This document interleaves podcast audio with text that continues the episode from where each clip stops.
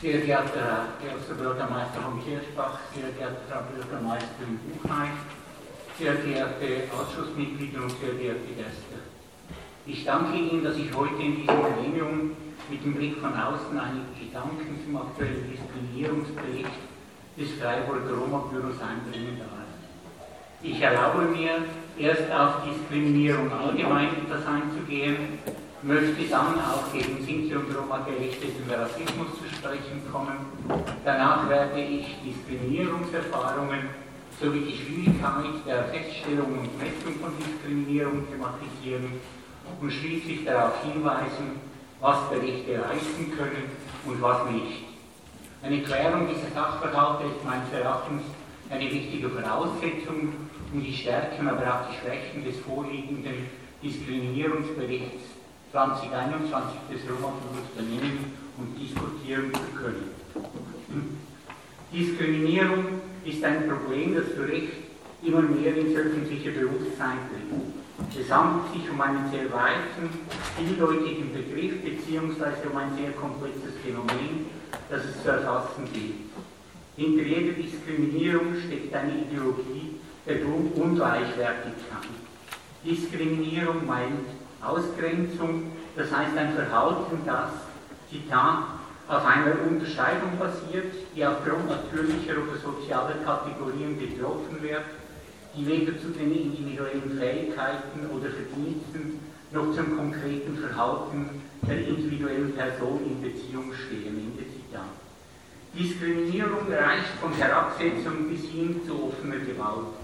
Im rechtlichen Sinne versteht man unter Diskriminierung eine Ungleichbehandlung einer Person gegenüber anderen Personen aufgrund einer oder mehrerer rechtlich geschützter Diskriminierungskategorien ohne einen sachlichen Grund, der die Ungleichbehandlung rechtfertigt.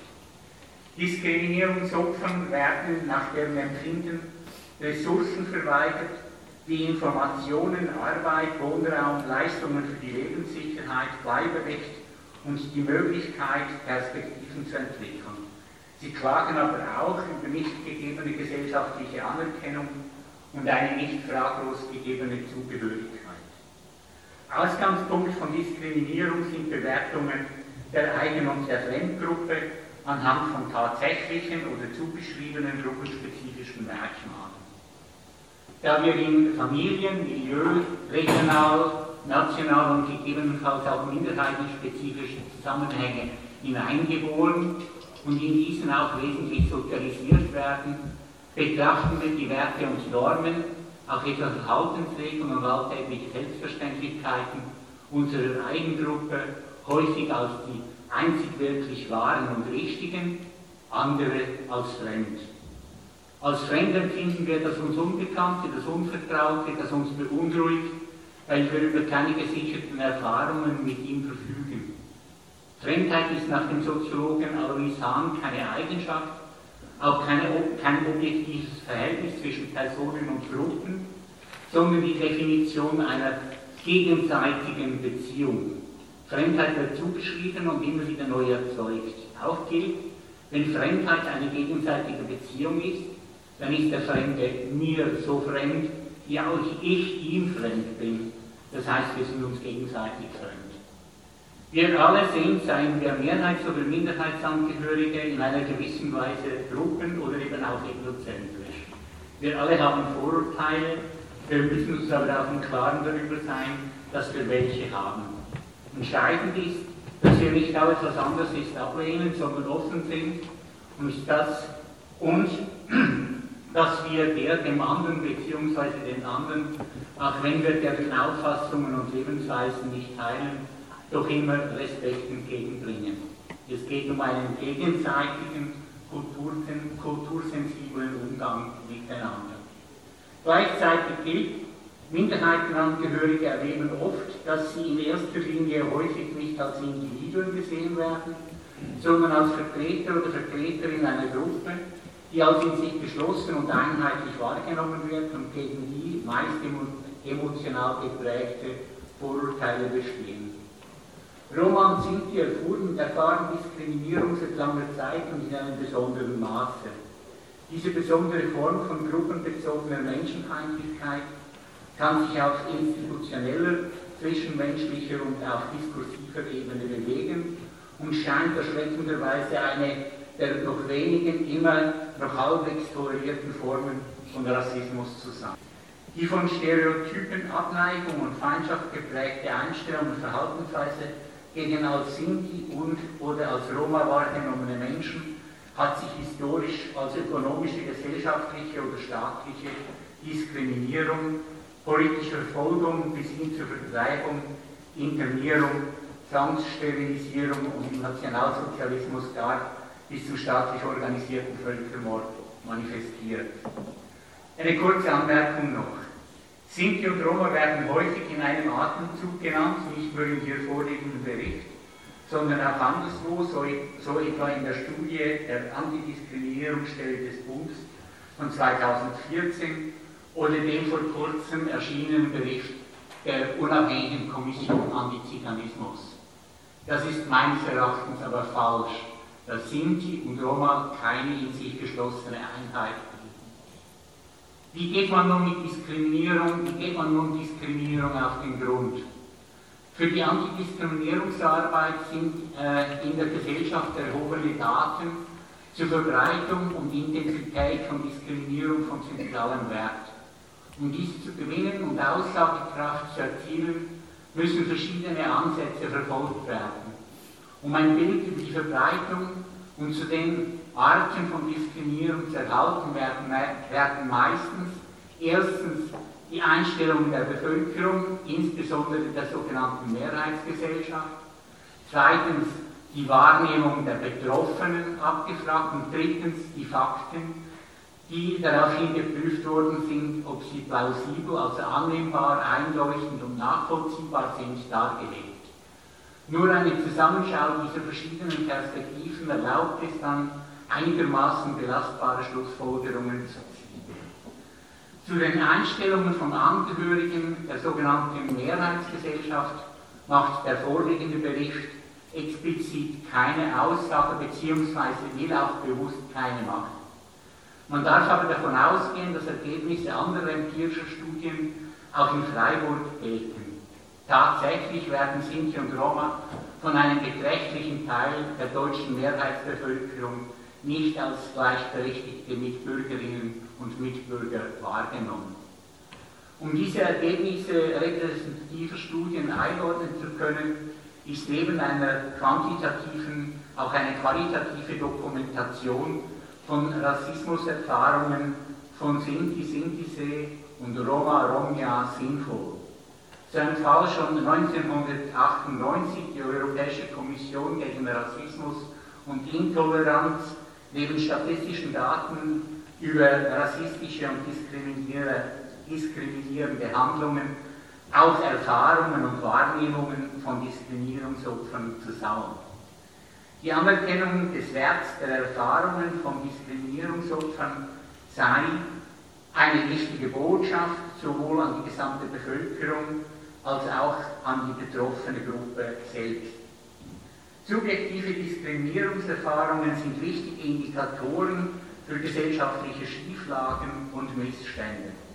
Gesellschaft wird in vielerlei Hinsicht geprägt durch die Wahrnehmung ihrer Mitglieder.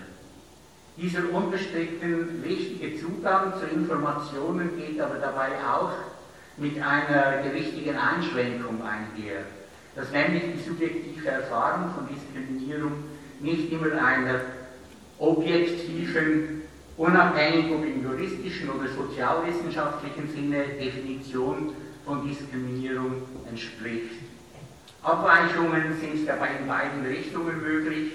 Nicht jede wahrgenommene Benachteiligung ist auch nach sozialwissenschaftlichem oder rechtlichem Verständnis ein Fall von Diskriminierung, aber umgekehrt wird auch nicht jede tatsächliche Diskriminierung von den Betroffenen als solche wahrgenommen. Dennoch ist die Sicht der Opfer von Diskriminierung sehr wichtig. Wir sind uns sicher damit einig, dass ein Opfer eine Tat ganz anders empfindet als ein Täter. Opfer von Ausgrenzung und Geringachtung erfahren oft aufgrund ihres vielleicht nur geringfügigen Andersseins ablehnende Haltungen und Äußerungen des Öfteren. wenn ich immer und immer wieder in der Straßenbahn oder auf der Straße angestarrt werde, wenn ich immer wieder gefragt werde, woher kommst du und so weiter, dann nervt das, salopp gesagt. Man wird sensibler und achtet besonders darauf, ob Aussagen und oder Verhaltensweisen anderer ähm, nun eben als diskriminierend gemeint oder als antiziganistisch einzuordnen sind. Nicht alle Akte, die eine einen Minderheitsangehörigen verletzen, haben ihren Grund darin, dass dieser betroffene Angehörige einer Minderheit ist.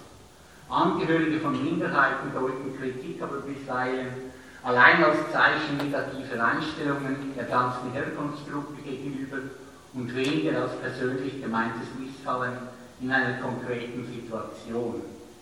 Die Reaktion des jeweils anderen auf eigenes, vielleicht nicht ganz korrektes Verhalten, äh, dann als Rassismus bzw. Antiziganismus zu deuten, ist erklärbar, aber einem offenen, respektvollen Miteinander wenig zuträglich.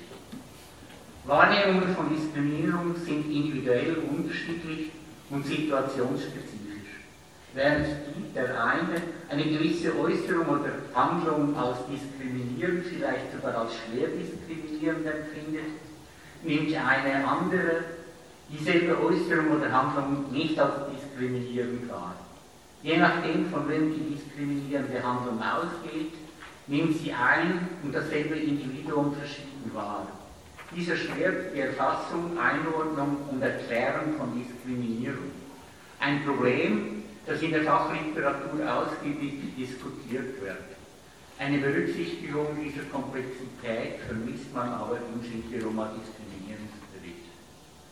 Der Diskriminierungsbericht des Roma-Büros Freiburg basiert ganz auf Fallbeschreibungen Betroffener, auf subjektiv erlebten und gefühlten Tatsachen der Diskriminierung. Das war ein Zitat aus dem Bericht. Und nicht auf Meinungen aus Umfragen. Begründet wird dieses Vorgehen damit, dass man nicht betroffenen Diskriminierung hautnah, hautnah nachfühlbar machen wolle. Daneben wird gezeigt, dass eine eigene Formulierung erfahrener Verletzungen die Selbstermächtigung fördere. Dies ist durchaus richtig. Auch andere Studien weisen darauf hin, dass das Sprechen über erfahrene Diskriminierung einen Anspruch auf Gleichheit zum Ausdruck bringt das Opfer sich aktiv mit illegitimer Ungleichbehandlung auseinandersetzen und nicht passiv, nicht passiv resigniert. Auf den 110 Seiten, die der Bericht umfasst, werden auf 44 Seiten Fälle von empfundener Diskriminierung aufgeführt, die dem Roma-Bürger bekannt geworden sind. Neben einem zweiseitigen Vorwort und einem Inhaltsverzeichnis finden sich auf 53 Seiten Zusammenfassungen und Kommentierungen des Roma-Büros. Von den insgesamt rund 110 aufgeführten, meist recht knapp gehaltenen Beschwerden stammen 70% von Roma und 30% von Sinti, 65% von Männern und 35% von Frauen. Rund ein Drittel der Fälle sind von Jugendlichen oder jungen Erwachsenen bis 25 Jahren angezeigt worden. Ob jüngere Menschen besonders häufig Diskriminierung erleben und empfinden oder ob sie einen häufigeren Zugang zum Roma-Büro haben, lässt sich hier nicht sagen. Wenn wir uns die Lebensbereiche anschauen, in denen laut Roma-Büro-Bericht Diskriminierung erfahren wurden, stellt sich das folgendermaßen dar. Stadtverwaltung 17 Fälle, Arbeit 16, Öffentlichkeit 15, Wohnen und Nachbarschaft 14, persönlich 14, Polizei 13, Schulbildung 10, Gesundheit 9, Medien 2, insgesamt rund 110. Offenbar wurden alle Diskriminierungsmeldungen ohne jede Prüfung in den Bericht aufgenommen. Das mag dem Selbstverständnis des Roma-Büros entsprechen, ist aber, wie schon angedeutet, methodisch problematisch und meines Erachtens wenig zielführend.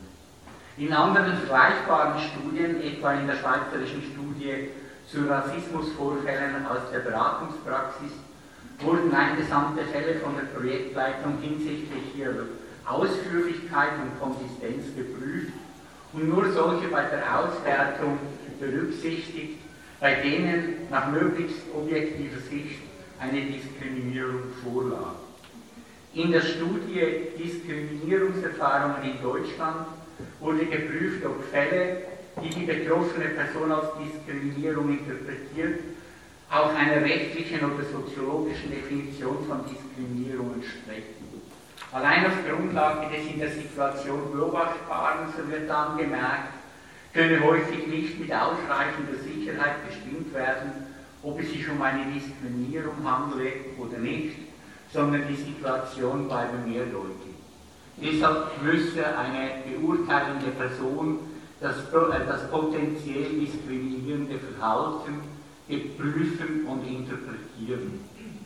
Die im Diskriminierungsbericht aufgeführten, meist recht kurzen Erlebnisberichte reichen meines Erachtens nicht aus, um beurteilen zu können, was wirklich vorgefallen ist und ob es sich tatsächlich um eine Diskriminierung handelt. Ich habe nun die aufgeführten Fälle im Einzelnen nicht überprüfen können, aber schon allein die Lektüre zeigt, eine ganze Reihe von im Bericht aufgeführten Beschwerden sind Ausdruck einer subjektiv erlebten Wahrnehmung, aber keine Beschreibung von Diskriminierung. Etwa, Zigeuner müssen immer beweisen, dass wir unschuldig sind. Für uns gilt generell, schuldig, wir sind sofort immer angeklagt. Oder? Bin Schausteller, wir sind existenziell am Ende. Oder? Obwohl mehr Müll anfällt mit Corona und alle zu Hause aufräumen und wegwerfen, arbeitet Müllwirtschaft weniger. Die Konsequenz, die Leute stellen ihren Müll an die Straße und die Herren der Abfallwirtschaft machen einen auf beleidigt, anstatt ihre Arbeit zu tun. Unter der Rubrik Stadtverwaltung beschreibt ein Rom, wie schwierig es für ihn gewesen sei, im Konsulat des Kosovo einen Pass zu bekommen. Dies dürfte mit der Stadtverwaltung aber wirklich wenig bis nichts zu tun haben. Ich möchte noch einmal darauf hinweisen, dass Diskriminierung im rechtlichen Sinne dann vorliegt, wenn die Ungleichbehandlung einer Person gegenüber anderen Personen erfolgt, ohne dass ein sachlicher Grund die Ungleichbehandlung rechtfertigt. Eine gewisse Ungleichbehandlung von Staatsbürgern und Ausländerinnen, sofern die allgemeinen Menschenrechte gewahrt bleiben, ist also nicht als Diskriminierung zu werten.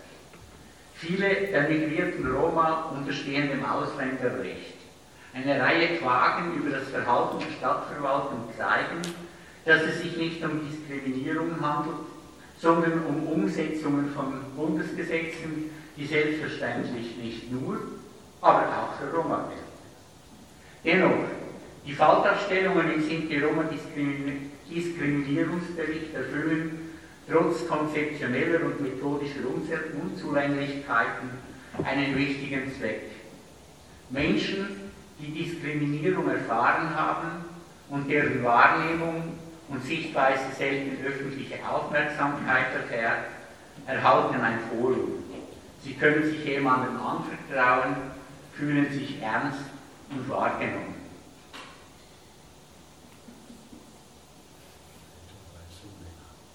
Was für das Vorwort und die für das Vorwort und für die Kommentierungen trifft dies allerdings weit weniger zu. In diesem vom Autor oder den Autoren verfassten Teilen des Berichts werden subjektive Wahrnehmungen und Meinungen als objektive Tatsachen wiedergegeben. Auch hier geht es weniger um konkrete, tatsächlich gegebene Diskriminierung von Sinti und oder Roma, sondern um eine weitgehende Unzufriedenheit des Roma-Büros und dessen Verhältnis zur Stadtverwaltung, aber auch über das Verhalten vieler Freiburgerinnen und um eine gesellschaftliche Entwicklung, die man beklagt. Die Texte sind durch eine bipolare Sicht geprägt. Auf der einen Seite sind die Opfer, die Gutschen, die Minderheit und allenfalls noch Migrantinnen und Unterschichtsangehörige. Und auf der anderen Seite stehen die Bösen, primär die Stadtverwaltung und hier insbesondere das Amt für Migration und Integration, aber auch alle anderen Freiburger, soweit sie nicht der Minderheit angehören, einen Migrationshintergrund haben oder Unterschichtsangehörige sind. Diese spießigen Bürger werden unter anderem als Zitat weiße, alte, wohlsituierte Männer auf Seite 8 oder als weißer Mittelstand, Seite 71, als weiße Mitzwanziger, Seite 9, als weiße Verwaltung Seite 10 in diffamierender Weise dargestellt. Insgesamt ist die vorliegende Schrift weniger ein Diskriminierungsbericht als vielmehr eine Anklageschrift. Der vielleicht gravierendste Vorwurf, der hier erhoben wird, ist, dass Sinti und Roma nicht zum kommunalen Wir gehören, da sie zu anderen gemacht und ausgeschlossen seien. Dies deckt, sich, dies deckt sich mit meinem Bild von Freiburg überhaupt nicht. Ich habe während meines 15-jährigen Hierseins eine Stadt erlebt, die sich als multikulturell versteht, in der es besonders viele Unterstützende für Flüchtlinge gibt, die schon lange einen Migrantinnenbeirat hat, die einen Integrationspreis vergibt und landesweit am meisten Menschen aufgenommen hat, die vor dem Krieg im ehemaligen Jugoslawien geflohen waren, darunter auch viele Roma. Der Gemeinderat richtete bereits 2006 und 2012 und das Land Resolutionen, in denen Parteien für ein Bleiberecht für Sinti und Roma aus sogenannten sicheren Herkunftsländern wie dem Kosovo und Serbien genommen wurde. Und es war die im Bericht viel kritisierte Verwaltung, die seit damals administrative Ermessensspielräume der damaligen Bleiberechtsregelungen für sehr viele Roma aus den Westbalkanstaaten genutzt hat und das auch noch heute den rechtlichen Rahmen nutzt, um für Roma eine sichere Bleibeperspektive zu schaffen. Rassismus, Diskriminierung und Ausgrenzung, gleich welche Gruppe davon betroffen ist, muss benannt, berichtet und öffentlich gemacht werden. Ein Diskriminierungsbericht kann hier ein wichtiger Seismograph sein, der gesellschaftliche Fehlentwicklungen aufzeigt und Diskriminierungstatbestände aufzeichnet. Problematisch, ja kontraproduktiv wird es allerdings, wenn wissenschaftliche Standards völlig ausgeblendet und die Form der Berichterstattung damit selbst zum Hauptgegenstand der öffentlichen Auseinandersetzung wird. Dieser Aspekt erscheint mir sehr wichtig wenn im Bericht behauptet wird, dass das Verhalten der Verwaltung gegenüber Sinti und Roma, Migranten und Unterschichtsangehörigen von Arroganz und Willkür geprägt sei, aber gar nicht erst der Versuch unternommen wird, die geschilderten Erfahrungen in ihren Zusammenhängen zu sehen, die Beschwerden auf ihre Berechtigung hin zu prüfen und ohne alle Belege konkrete Fälle zu benennen, dann ist das höchst problematisch. So ist es schlicht unmöglich, auf der Grundlage des Berichts einen tatsächlichen, einen tatsächlichen Einblick in diskriminierendes Handeln zu erlangen. Erfüllt der Bericht die in ihm gesetzten Erwartungen mit der hier gewählten Form der Berichterstattung zum Abbau von Diskriminierung gegenüber Sinti und Roma beizutragen? Ich fürchte leider eher nicht. Dass man auch anders miteinander umgehen kann, versuchte der Bürgerrechtler Martin Luther King zu zeigen, für ihn und sein Umfeld galt einmal, Zitat, wenn meine Brüder versuchen, einen Kreis um mich zu ziehen, um mich auszugrenzen, ziehe ich einen größeren, um sie mit einzuschließen. Ende Zitat. Identitätspolitik malt heute immer kleinere Kreise mit immer dickeren Pinseln, was augenscheinlich dazu führt, dass die Gesellschaft in immer mehr Gruppen die sich angeblich immer feindseliger gegenüberstehen, aufspalten. Mit dem Sinti-Roma-Diskriminierungsbericht malt das Roma-Büro besonders dicke Striche, nicht einschließende, sondern eher und abgrenzende. Die, Autor die Autoren fordern zwar einen Einbezug in ein städtisches Wir, zeigen aber keinen Weg auf, wie man dahin kommen will. Dies offenbart ein Dilemma, mit dem insbesondere die Sinti und Roma, die deutsche Staatsbürgerinnen sind, sich mit anderen nationalen Minderheiten häufig konfrontiert sehen. Zum einen will man gleich sein wie alle anderen auch, zum anderen ist es einem aber auch wichtig, nach den Minderheiten eigenen Werten und Normen zu leben, also in einem gewissen Sinne doch auch anders zu sein. Abgesehen vom uns konkret vorliegenden Bericht kann man sich die Frage stellen, was Diskriminierungsberichte überhaupt zu leisten imstande sind. Sie zeigen Segmentierungen der Gesellschaft, Ungleichheit und empfundene Verletzungen auf, lösen aber die damit verbundenen Probleme nicht. Ich möchte an der Stelle zu bedenken geben, dass das auch für einen umfassenden Bericht zum Diskriminierungsgeschehen in der Stadt Freiburg gilt, wie er im Sommer letzten Jahres von einigen Fraktionen des Gemeinderats gefordert worden ist. Ein Bericht mag tatsächliche oder empfundene Defizite aufzeigen, trägt aber selbst, selbst nur wenig zur Schaffung von Gleichheit und Gerechtigkeit im Sinne des Artikels 3 des Grundgesetzes bei. Weiterführend wäre meines Erachtens die Einrichtung einer ja vielleicht einmal angedachten Antidiskriminierungsstelle, die angezeigte Fälle von Diskriminierung untersucht, sich beide Seiten anhört, moderiert und sich bemüht, einen Vergleich herbeizuführen, sowie gegebenenfalls auch Sanktionen gegen Diskriminatoren in die Wege leiten kann. Man erfährt im Übrigen leider auch im Diskriminierungsbericht des Roma-Büros nichts darüber, ob und gegebenenfalls wo, außer dem Roma-Büro, im Einzelfall die wahrgenommene Diskriminierung angezeigt worden ist, wie dann verfahren wurde, ob und welche Konsequenzen das diskriminatorische Verhalten für Diskriminator, Diskriminatorinnen hatte. An verschiedenen Stellen im Bericht wird davon gesprochen, dass man Beratung für Diskriminierungsopfer anbiete. Wie und durch wen diese Beratung stattfinden und welchen Standards das jeweilige Angebot genügt, erfährt man leider nicht. Dies ist aber nicht ganz unwichtig, da nur eine gute Diskriminierungsberatung den Opfern wirklich helfen kann. Auf der Grundlage fachlicher Standards muss die der Beraterin einen geschützten Raum zur Bearbeitung von Diskriminierungserfahrungen bieten und Ratsuchende bei konkreten Schritten zur Einforderung ihres Rechts auf Gleichbehandlung und Respekt begleiten. Dabei sind psychosoziale, rechtliche, politische und sozialwissenschaftliche Aspekte einzubeziehen. Dies setzt eine Ausbildung in diesem Bereich voraus, wie sie etwa der, wie sie etwa der Fachverband unabhängiger Antidiskriminierungsberatungsstellen anbieten.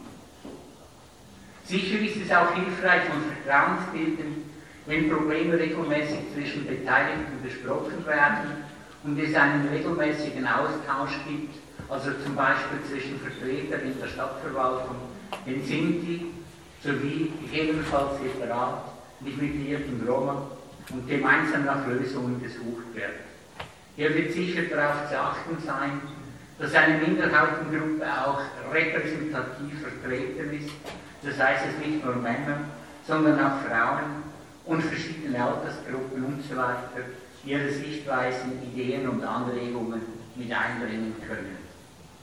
Was bleibt ist die Aufgabe und der konstruktive Streit über den richtigen Weg zum inklusiven, aber mit einschließenden kommunalen Wir. Ich danke Ihnen für Ihre Aufmerksamkeit und bin selbstverständlich gerne bereit, Fragen zu beantworten und begegne gerne auch kritischen Äußerungen für meine Ideen. Nochmals vielen Dank. Ja, vielen Dank, Herr Professor Martha. Das war ja unser